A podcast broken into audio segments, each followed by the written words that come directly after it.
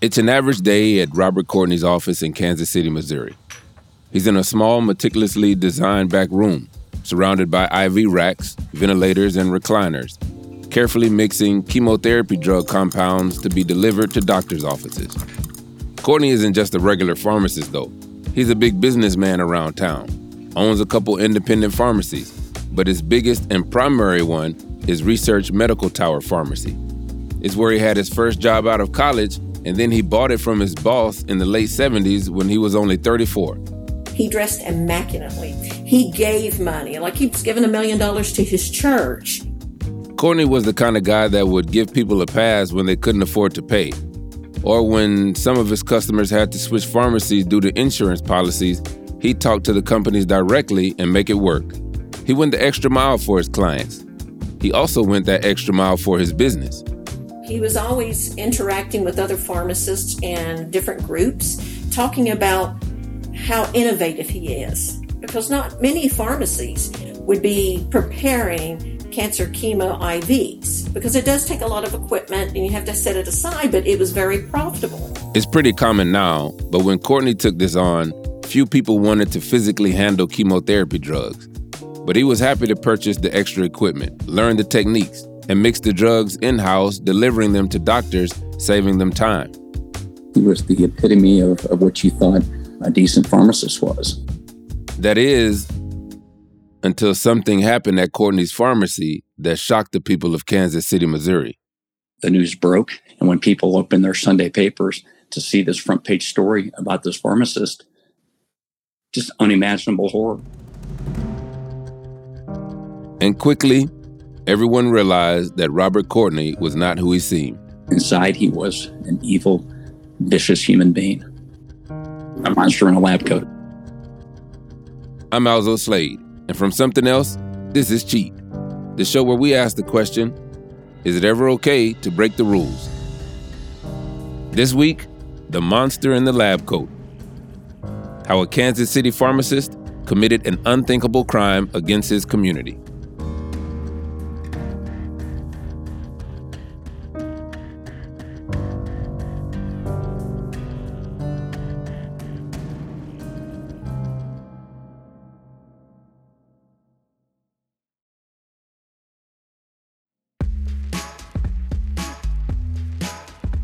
When was the last time you all went and saw your pharmacist? I go every once in a while, you know, get a little cold, a fever, ask them a couple of questions for advice.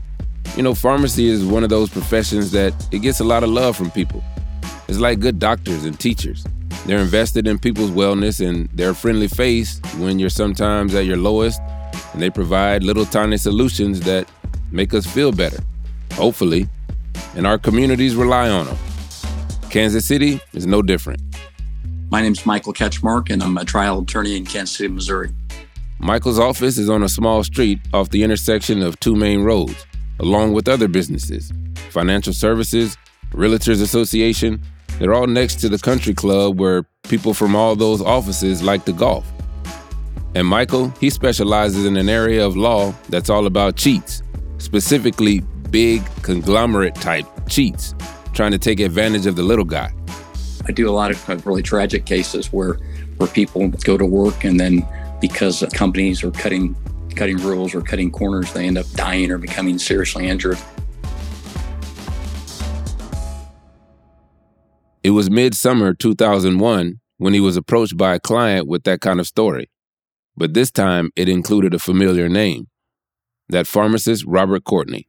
He lived a relatively upper middle class life. He lived in northern Kansas City in a pretty upscale neighborhood. He had two children from his first marriage, got married two more times, and now he has five children total.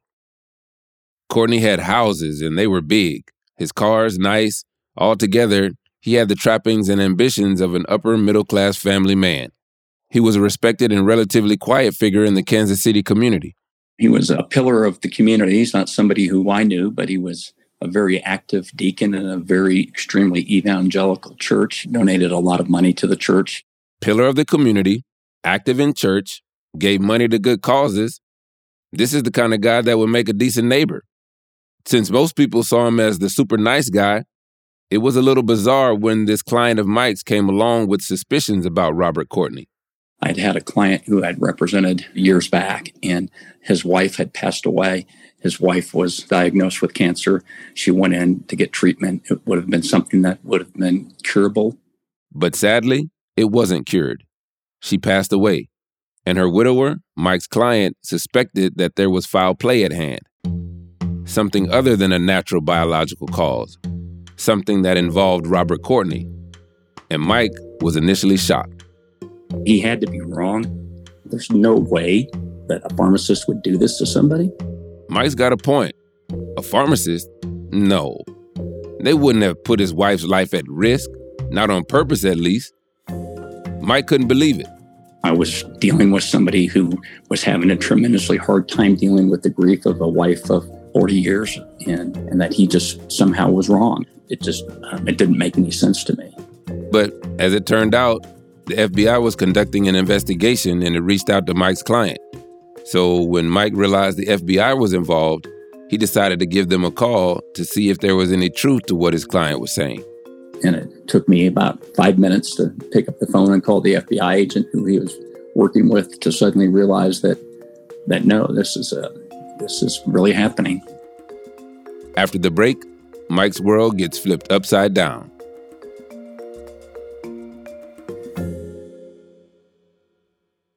Welcome to True Spies, the podcast that takes you deep inside the greatest secret missions of all time.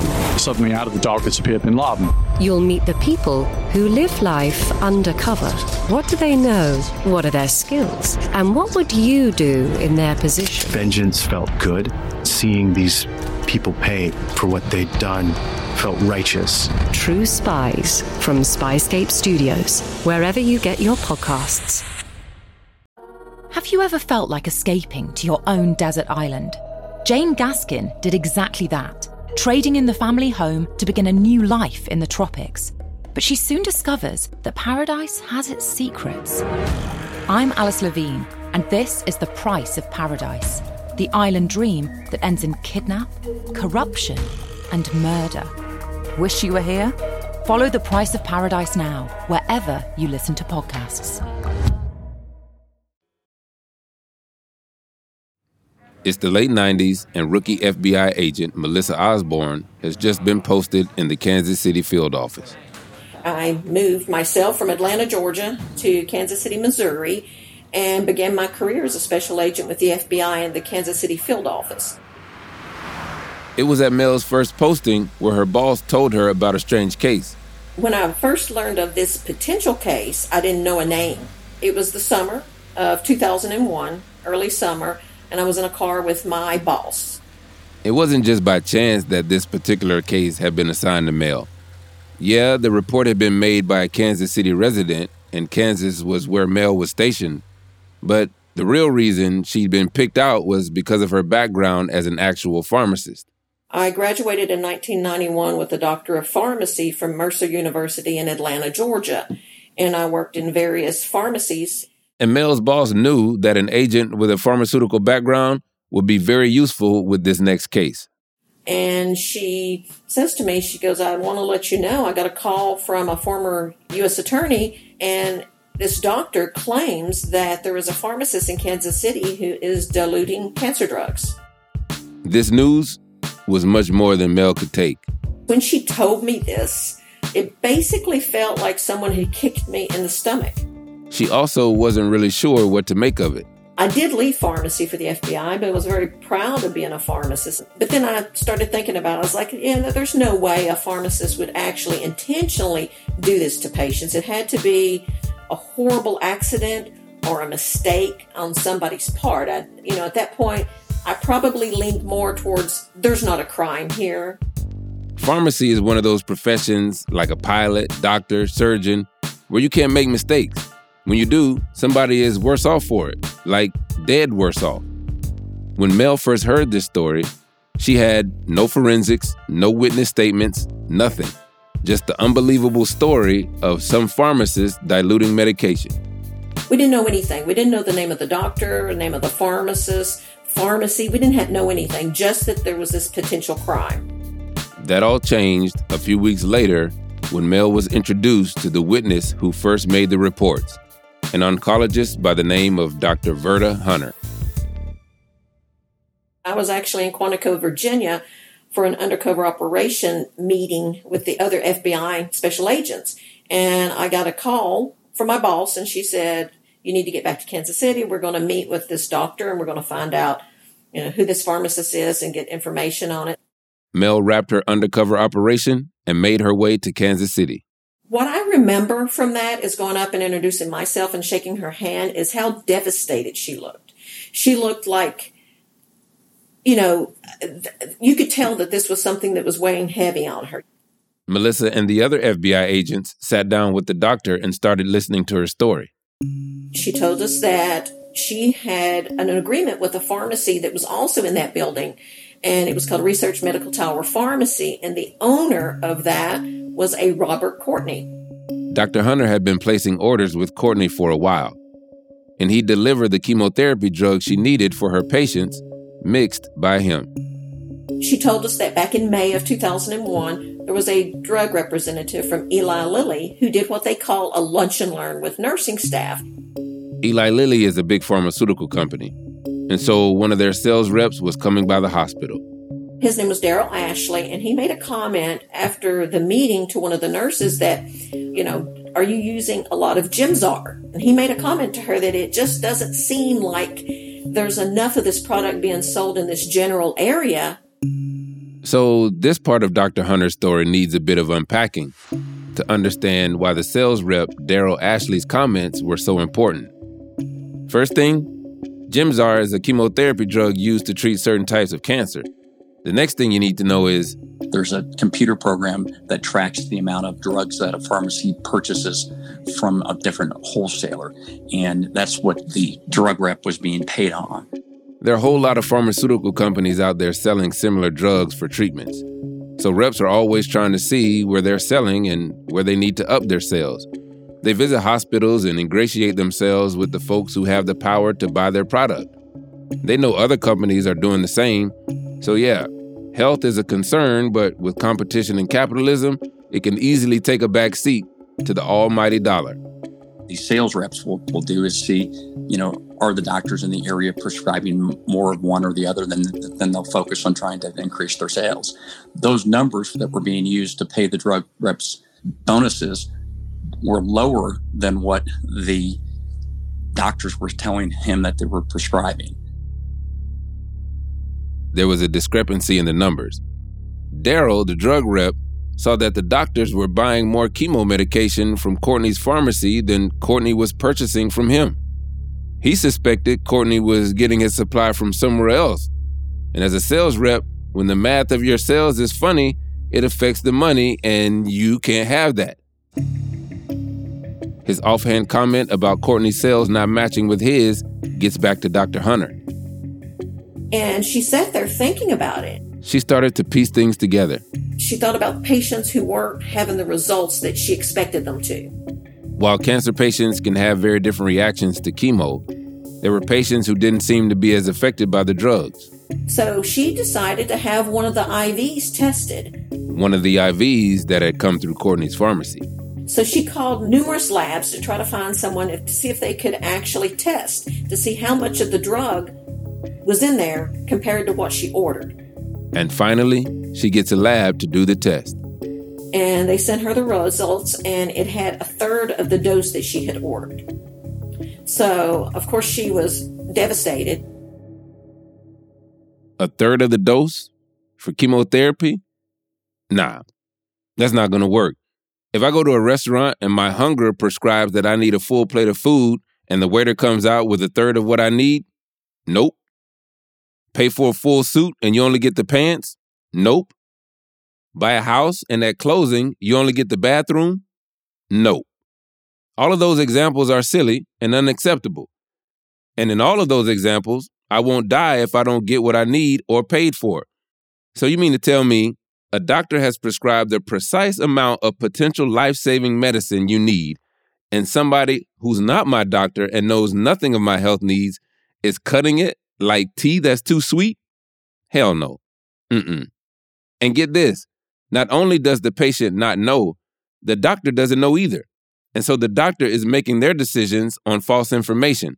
They think their patient isn't responding to something when they just aren't getting enough of it. So, this information is what Dr. Hunter brings to her meeting with the FBI agents, along with seven other vials of tests that had come from Courtney. She's just talking about this that she believes that he's doing this on purpose. Now, we still, you know, we don't know. We don't we don't have really good evidence because you never know what something is going to degrade.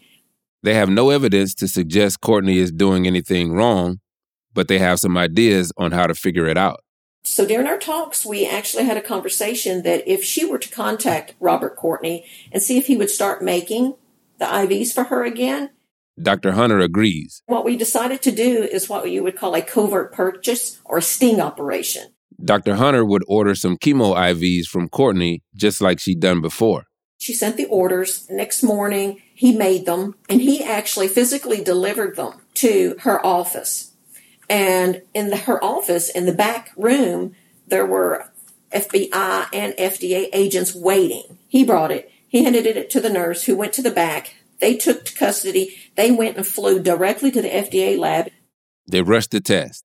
And if these orders also contain less of the drug than promised, well, that's not going to look very good for Mr. Courtney.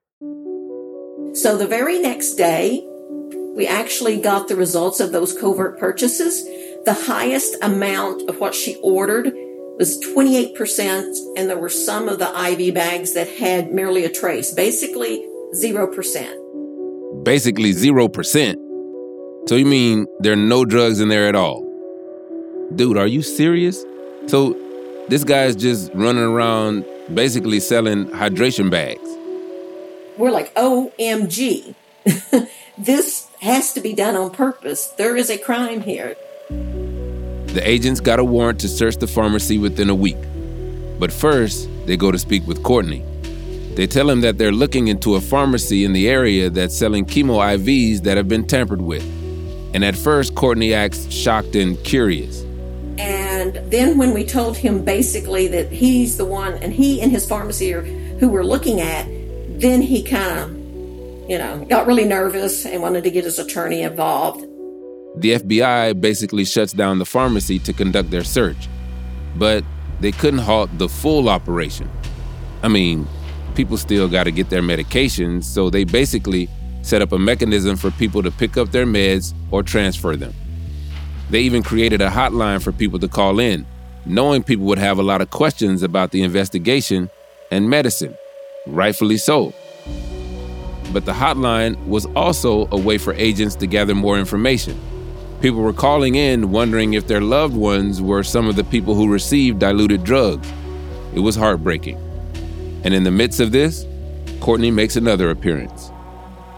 In an interview, says that he had been doing this for a few weeks because he had made a million dollar pledge to his church and he needed extra money. But he only said he did it for a few times. Whoa, whoa, whoa, whoa, whoa. Now you're bringing the church into this? No, I don't think that's going to work.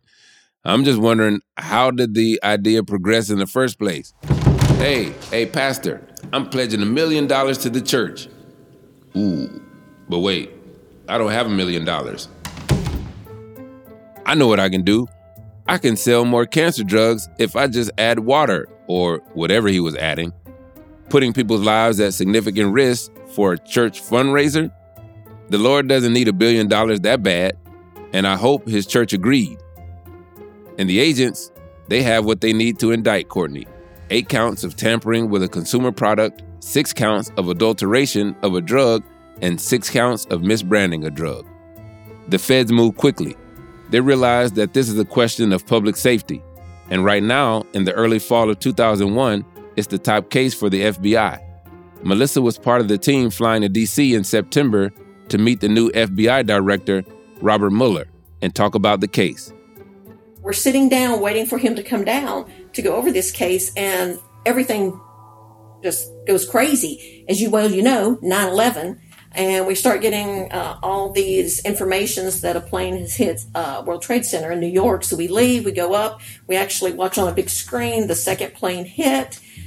Then we actually are in a room watching all the planes land As we all know, this event shocked the world, and it was no different for Mel's team. While everyone's attention was on this tragedy happening, the agents, as awful as it felt, needed to continue their job. And right now, the directive was to figure out what to do with someone who was tampering with people's medication. The world goes crazy on that day, but this case continues. It's still a major case, so we have to continue working it. And they still have an important determination to make.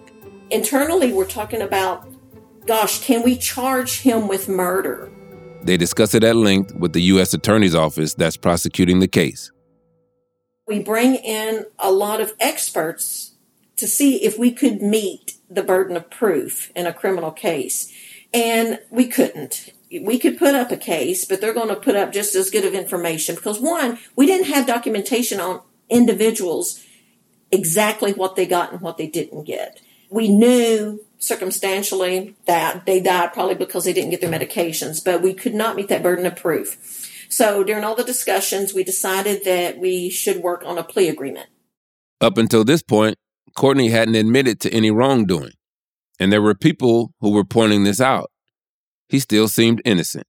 I dealt with a lot of healthcare professionals, uh, business professionals as what we call confidential informants that if we need to know some expertise, we can go to them.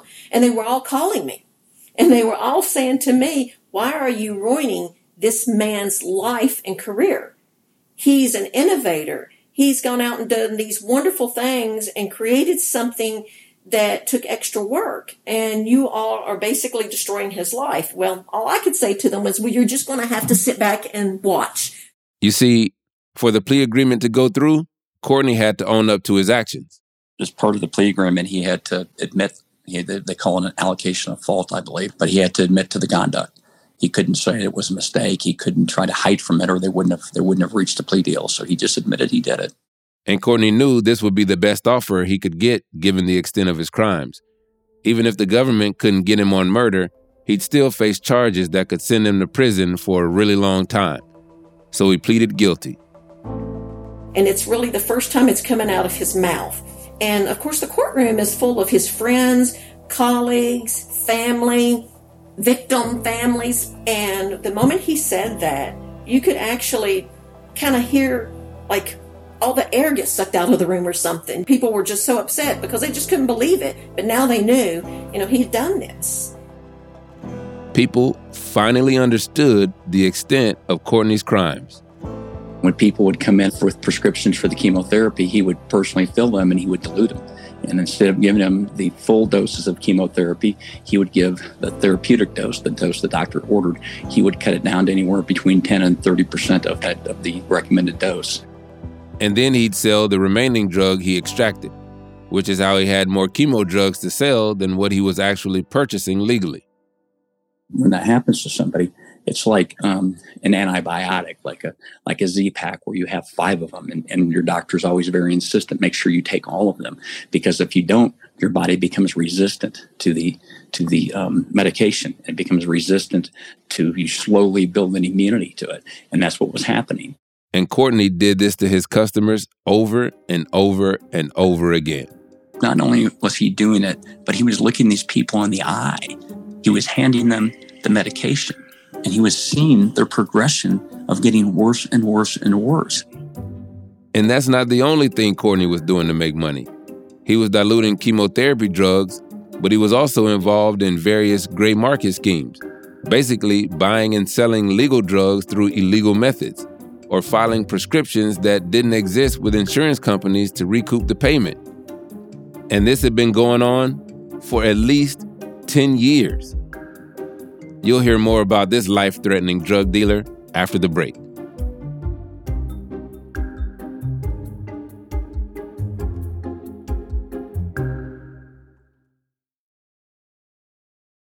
The impact of Courtney's actions was massive. After Courtney accepted the plea, he had to agree to a full debriefing, basically, open up his entire office again for the FBI to sort through all of his files. Mel was one of the agents. Once we finished our two weeks with him, we took all of the results and we decided to run it through the database and come up with what doctors do we need to let know that their patients may be affected. It ended up being 72 drugs, and he affected approximately 4,200 patients, and it ended up being about 98,000 plus orders, prescription orders. And skimming all of those drugs allowed Courtney to amass over $18 million. $18 million coming at the unbelievable cost of people's lives, something that no one could put a value on. All kinds of people died. We had all kinds of clients who they would start off with um, a stage one cervical cancer, which is very treatable. A young girl stage one cervical cancer. And if she'd received the proper medication, she'd be alive today. But she didn't, and it continued to get worse. And she continued to get the diluted medication until eventually it turns into stage four cervical cancer, and she dies a very horrible and painful death. Mike ended up representing 178 victims in this case. The toll is a painful one. Many people lost their lives in the 10 plus years Courtney was operating this scheme. What Courtney knew was that with chemo drugs, reactions can change from person to person. And just because someone was receiving chemo didn't mean that they would survive. So people wouldn't necessarily have any reason to believe their drugs weren't working. It was and it is heartbreaking for the entire community. Except Courtney didn't seem too emotional at all. The one thing you could tell is he didn't have any remorse. And as he talked about this, he really thought he would never get caught. While there would be no criminal trial, the judge still needed to sentence Courtney. The government had requested between 17 and a half to 30 years for the 20 felony counts outlined in the plea agreement, plus money for restitution. But at that point, the government had already seized $19 million. What I can tell you, all of us, we would have loved to have been able to charge him with murder. We really, really wanted to. But we he could have walked out the door if we couldn't have met the burden of proof. So we just didn't want to go down that route. We just felt like we needed to get something, and we certainly wanted to get him off the street. The judge sentenced Courtney to the maximum of 30 years. He'd be in prison till 2027. It had to be more than just about the money because he had amassed all of this money, and but he was still doing it. And he was doing it for the smallest dollar amounts in, in, in some cases. And I think that somehow it, it brought him joy. It made him feel powerful, is the only thing I can think of. It wasn't like he was, you know, jetting around the world or was supporting some gambling addiction or habit. There was really no explanation for his behavior. But this wasn't over yet. There was also a civil case. This actually involved a couple of drug manufacturers. For failure to act with urgency, even though they knew Courtney's sales figures were off. One of Mike's clients testified at the trial. I'll never forget at trial when our client, who was a local school teacher, Georgia Hayes, when she took the stand and turned and spoke to the jury, she said that what she wanted was for them to be able to order that the pictures of all of his victims be placed on the cell, the ceiling of his cell. So every day it's the first thing he sees when he wakes up and the last thing he sees when he goes to sleep. I mean, it was an extremely emotional trial. The companies ended up paying. So did Courtney's insurance company it would end up being a $2.2 billion civil judgment. An administrator was set up to distribute money to the victims. And Courtney, he headed off to do his 30 years. That is, until July of 2020, when the U.S. Attorney's Office learned something surprising. Courtney was being released seven years before his sentence was up. He was going to be transferred to a halfway house and then home confinement in Missouri. His case had been identified as a COVID 19 release, and it was a decision the Bureau of Prisons had made without notifying people in Kansas City. Families across Kansas City are stunned that Robert Courtney is being released from prison and allowed home. Courtney had already filed a motion for compassionate release. And get this due to cancer. Robert made a request to be released to serve the rest of his sentence at home and he gave two different medical conditions. He had had two heart attacks and he battled cancer, which seems kind of ironic since uh, I'm sure he got better care than some of these patients that he took care of. And the Department of Justice and Bureau of Prisons were going to let him out. Democrat and Republican Missouri lawmakers were like, no, absolutely not. And they ended up writing to the then Attorney General, Bill Barr, urging him to reverse their approval of Courtney's early release. Families were outraged and heartbroken, and a lot of them weren't even notified. So they began speaking out, and lawmakers certainly heard them. They began asking questions about this new federal policy and why Robert Courtney. And apparently, all of this pressure worked. And the DOJ complied. Courtney's release was reversed. He still got to do his time. Usually, we conclude with some nuanced words about how a person ended up cheating the way that they did. Was it something in their childhood or the ever pressing need to get ahead? Mm, not really in this case, and I don't rightly understand why Courtney did what he did. I mean, he knew what he was doing. Was it the money? Well, he didn't spend it on outlandish things. And that $1 million he promised to the church, he actually gave it to him. He seemed to relish in this perception that he was a stand up, church going citizen who everyone liked. And this perception allowed him to take advantage of people's trust, from the doctors to the nurses and to his clients. But to the victims, this motive, it doesn't matter at all. When it comes to our health, it's one of the most universally vulnerable components of our lives. And when someone that you love is sick, you have to trust other people to do their job, honestly. Courtney did not, and people died. Dr. Hunter, Melissa Osborne, and Michael Ketchmark, along with a lot of other people not named here, did their job honestly, and now Courtney is in prison, sick and in need of the very drugs he cheated his clients out of.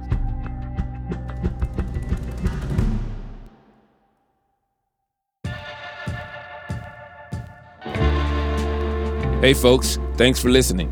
Just a reminder to follow Cheat wherever you get it.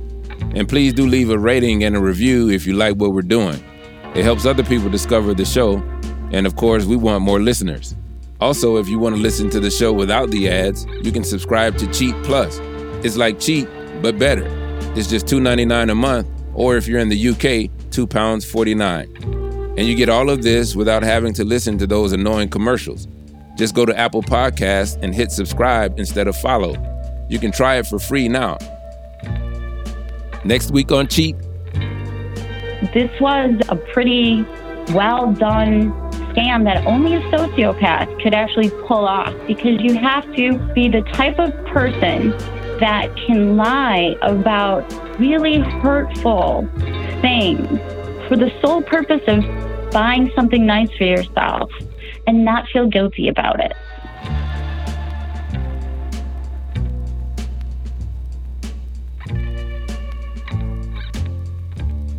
Cheat is written and presented by me, Alzo Slade.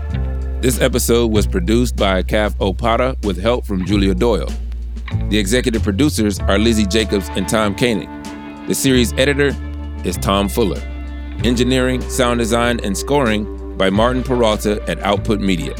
Our production coordinators are Jennifer Mystery and Iker Egbatola.